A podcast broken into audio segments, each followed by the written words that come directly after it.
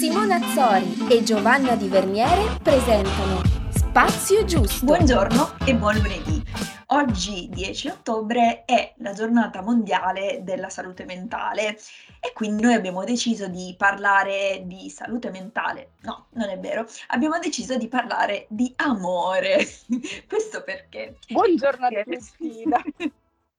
questo super argomento bomba. Questo perché abbiamo pensato, uhm, sicuramente un po' spinte dalle vostre richieste, perché abbiamo visto che tante volte, ehm, gli argomenti che più vi hanno incuriosite, vi hanno, diciamo, fatto venire la voglia di farci domande proposte, spesso sono stati i sentimenti. Quindi abbiamo pensato: perché non parlarne anche noi? Proprio perché crediamo che, ehm, la salute mentale sia anche relazionata e diciamo, si leghi molto ai sentimenti e sia ai rapporti di, di amore, ai rapporti di amicizia, quindi ne abbiamo parlato tante volte. E quindi abbiamo pensato questo mese di, di uh, fare diverse puntate un po' che seguono questa, questa scia. Eh, non per fare spoiler o anticipazioni, però la settimana prossima avremo un ospite eh, che ha una pagina Instagram che proprio si occupa di amore. E quindi, perché no, fare eh un'introduzione un po', ehm, su quello che, diciamo pensiamo io e Simo, diciamo così? Sì. Sì, sì, dai, che di amore me ne potremmo parlare lungamente, in in lungo E e male. largo, ma in male, ovvio, cioè so, ci stavo ci stavo immediatamente arrivando, nel senso che proprio potremmo raccontarvi di tutto, ma perché abbiamo fatto una bella, mhmm, scorpacciata di esperienze personali, anche diversificate, diverse, quindi siamo abbastanza ricche di di spunti. Sì, sicuramente. Poi, ehm, come diciamo sempre, ehm, alcune volte poi e te siamo lì ogni giorno a scriverci, a confrontarci e ci rendiamo conto di quanto, mhmm, quanto diciamo ci occupi molto spazio nella nostra giornata l'argomento sentimenti. Magari a volte non riguarda direttamente noi, riguarda persone che abbiamo accanto, uhm, però per esempio mi viene in mente Mh-mh, argomenti che appunto abbiamo già trattato, però questa questa mattina una mia amica appunto mi chiedeva, ehm, consigli, diceva proprio perché ho ascoltato, mhmm, la puntata qualche della della stagione scorsa, mi mi veniva in mente un po' mi sei venuta in mente tu, ehm, ti volevo chiedere, uhm, come fare. Mi sono allontanata da una persona che frequentavo perché soffriva di di disturbi, mhmm, ehm, depressivi e adesso sto male perché non so se se avrei se ho fatto la scelta giusta, se magari dovevo stare vicino a questa persona, e e quindi sicuramente potrebbe essere un'occasione rimandare all'episodio in cui abbiamo trattato proprio questo argomento nella stagione scorsa con con Martina, Ista Sogno. Uhm, però appunto mi rendo conto anche in questi casi dare un consiglio non è mai facile, perché ovvio da da persona quando sei in una situazione la vivi, ti verrebbe quasi spontaneo star star vicino all'altro, e è un po' come quando si vivono delle relazioni tossiche, perché in questo caso non è quella persona che poi volontariamente vuole farti del male, però spesso una persona che che soffre di un disturbo dell'umore o comunque disturbi di personalità, uhm, tende a far male agli altri perché perché in realtà è è concentrata a sopravvivere, diciamo così. E Eh, quindi non si rende tanto conto di Gio quello che sta succedendo all'altro. Mh, sai cosa sarebbe interessante chiedere interpellando un esperto magari, e lo dico in modo molto spontaneo a mhmm, a microfono aperto. Le persone che vivono un disturbo o che vivono una difficoltà importante, a cui magari s mhmm, verrebbe diagnosticato un disturbo, non possono avere relazioni? Cioè, come si concilia una vita sentimentale con un problema, con un disturbo? Sarebbe interessante chiedere a un Certo. professionista del Se settore vuoi ti posso rispondere da da persona disturbata e dire Eh, che secondo me secondo me per come al solito perché an la puntata sorge spesso anche per provocazione o meglio per Sì. spunti, no, No, però quindi mi era un po' in modo mente ecco. Che questa persona che si è sfogata con me, mi ha detto che questa persona stava male, ma non se ne rendeva conto, o se ne rendeva conto ma non voleva farsi curare. E questa e questa è la questione, questo è il problema. Non è mhmm, non il problema non è il disturbo, è come lo si vive, credo, perché nel momento in cui riusciamo a riconoscere di avere un problema, che può essere qualsiasi tipo, non parlo solo di disturbi dell'umore, di personalità o altro, può essere anche qualsiasi altro tipo di problema, però nel momento in cui uno se ne rende conto, ovviamente è più facile, ehm, avere non lo so, reagire, uhm, curarsi, cambiare o qualsiasi altra cosa. Quindi Certo. Già le relazioni sono difficili e appunto in questo episodio magari ne parleremo. E quando comunque appunto si si hanno dei dei problemi che a volte non parlo soltanto di di disturbi, ehm, mentali, ma a volte anche quando si ha una malattia cronica, fisica, si può essere molto concentrati nel proprio dolore. È molto è molto difficile essere aperti all'altro quando quando si vive una sofferenza di qualsiasi tipo. Io posso dire di aver vissuto, diciamo, entrambi i ruoli, ehm, di essere stata dalla parte della persona che viveva dei delle grandi difficoltà, dei grandi disagi, però dalla mia, aiutata da varie situazioni, ho avuto, ehm, la voglia, o comunque sono stata spinta a iniziare a risolverle, a lavorarle. Nel frattempo vivevo una relazione abbastanza disfunzionale, ma diciamo anche che aveva delle tinte, delle nuance di tossico, possiamo possiamo azzardare, belle forti, e la persona che mi stava accanto aveva dei disturbi importanti, non diagnosticati perché non ha mai, ehm, fatto ricorso a a una figura professionale, alla alla psicoterapia. Sicuramente, ehm, e qualc aveva delle cose che andavano ben oltre gli aspetti caratteriali. C'era qualcosa in più, ehm, e questo si riversava non solo sulla relazione e automaticamente su di me, ma soprattutto su su se stesso, su di lui, e il fatto era che era spaventatissimo dall'idea che io andassi in terapia. Quindi immaginiamoci se figuriamoci per se stesso come poteva mai vivere questa cosa. Quindi, ehm, è stato particolare perché, uhm, forse l'ho raccontato in altre situazioni, ma io nel primo periodo, ma per lungo tempo, ho fatto la prima volta terapia quasi 3 anni, la prima fase io non gli raccontavo che andavo in terapia. Cioè lo nascondevo come se fosse sbagliato far far quello e non il fatto che lui condannasse. Ma quando si è in una relazione tossica, molti di voi che magari l'hanno vissuta o la stanno vivendo, non so, ehm, sanno che si fa di tutto per, mhmm, accontentare l'altro, anche nelle cose che consapevolmente sappiamo essere, mhmm, sbagliate o comunque, mhmm, assolutamente poco costruttive, ehm, si si cerca sempre di dare all'altro quello che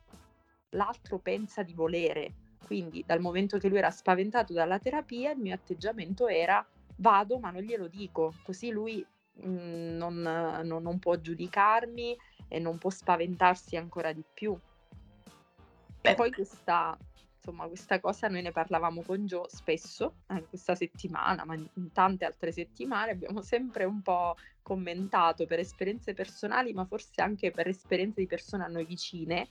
essendo, uhm, abbastanza diciamo, uhm, vocate all'ascolto, allo sfogo di persone, no, ecco perché poi abbiamo provato a canalizzare, a fondare il podcast. Ehm, quanto tempo passiamo, secondo una statistica, vi dico la verità, secondo me un po' più noi noi noi ragazze, noi donne, a parlare, a pensare all'amore, in maniera spesso poco costruttiva, mi viene da dire. Mh-mh. Non so, mhmm, ti ti contraddirei anche, so se si dice così, dice così, dicendo che, ehm, ho avuto molti amici che comunque hanno avuto mhmm, hanno avuto diversi periodi in cui si sono sfogati a livello di relazioni, che hanno avuto, diciamo, problemi, quindi sì, forse in percentuale, avendo più amiche donne, uhm, potrebbe venire da dire che siamo più noi che perdiamo tempo, però, cioè che stiamo lì a pensarci, a rimuginare, però c'è da dire che l'argomento amore è universale, secondo me anche a livello di età, non c'è età, perché anche a 60 anni, 70 ci possono essere persone che stanno lì a um, scervellarsi su, su, argomenti sentimentali, su cose che riguardano, riguardano l'amore.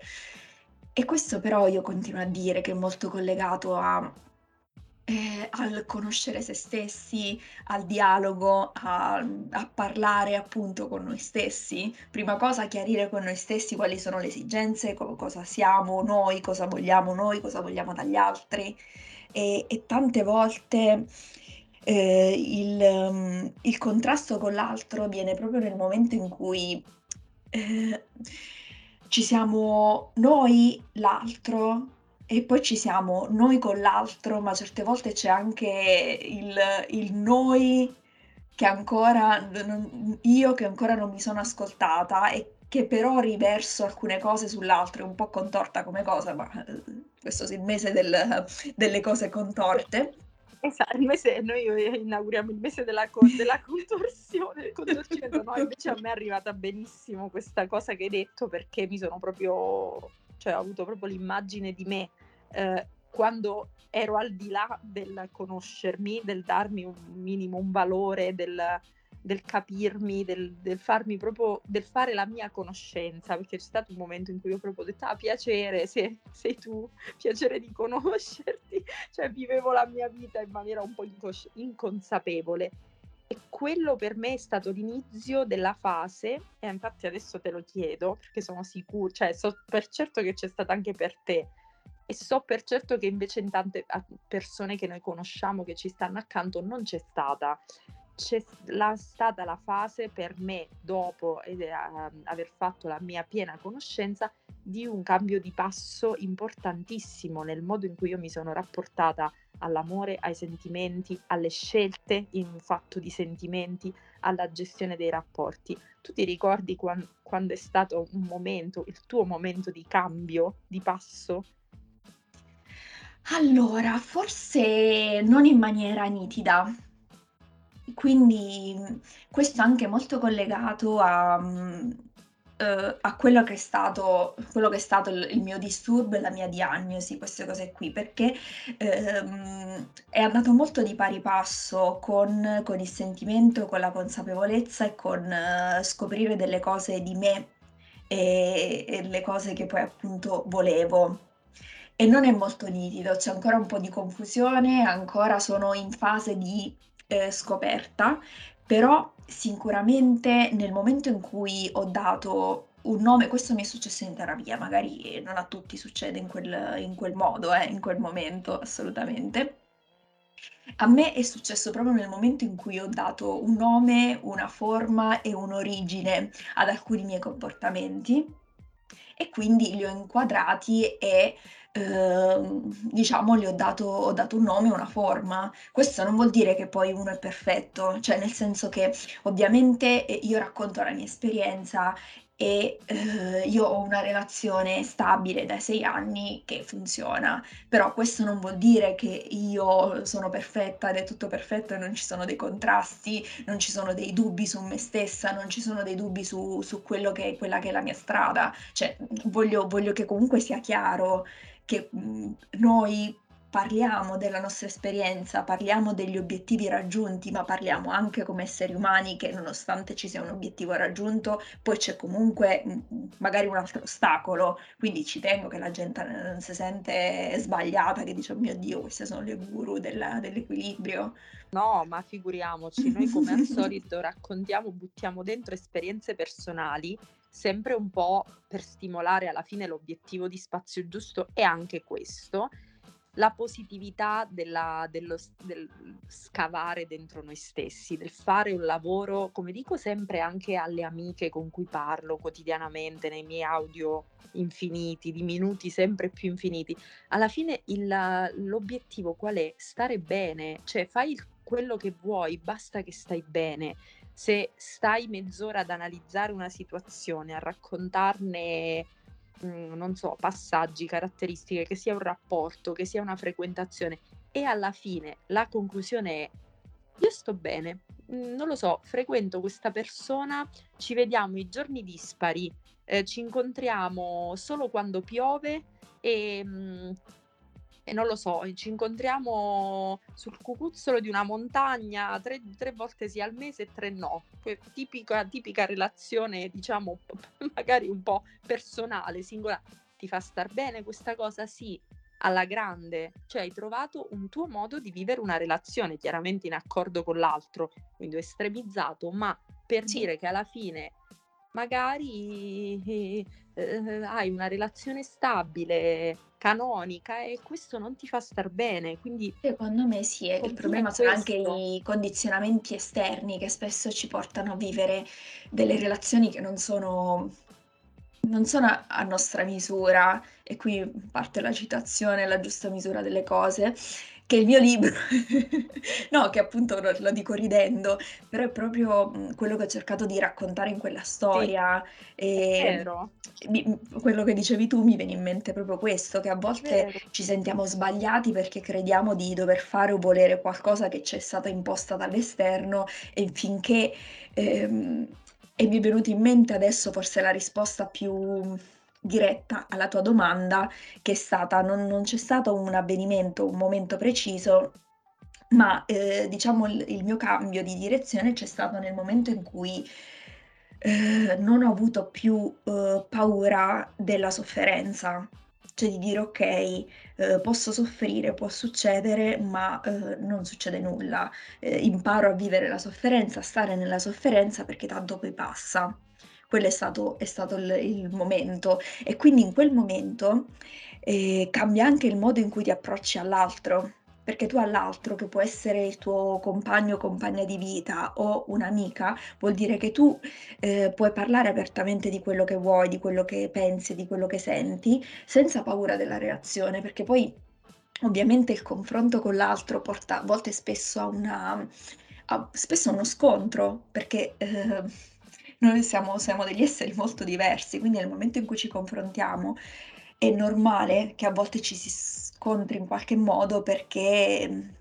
eh, ci si esprime in modo diverso, si usano parole diverse, ci sono dei tempi diversi, delle modalità diverse e quindi lo scontro è quasi scontato anche nelle relazioni più lunghe da persone che si conoscono da una vita. Allora, la, mm,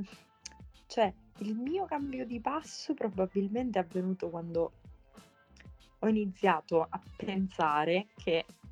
le persone che mi sceglievano a cui io piacevo, non necessariamente mi piacevano. Quello è stato un passaggio fondamentale perché prima era automatico. Io piacevo a una persona, la persona si interessava a me,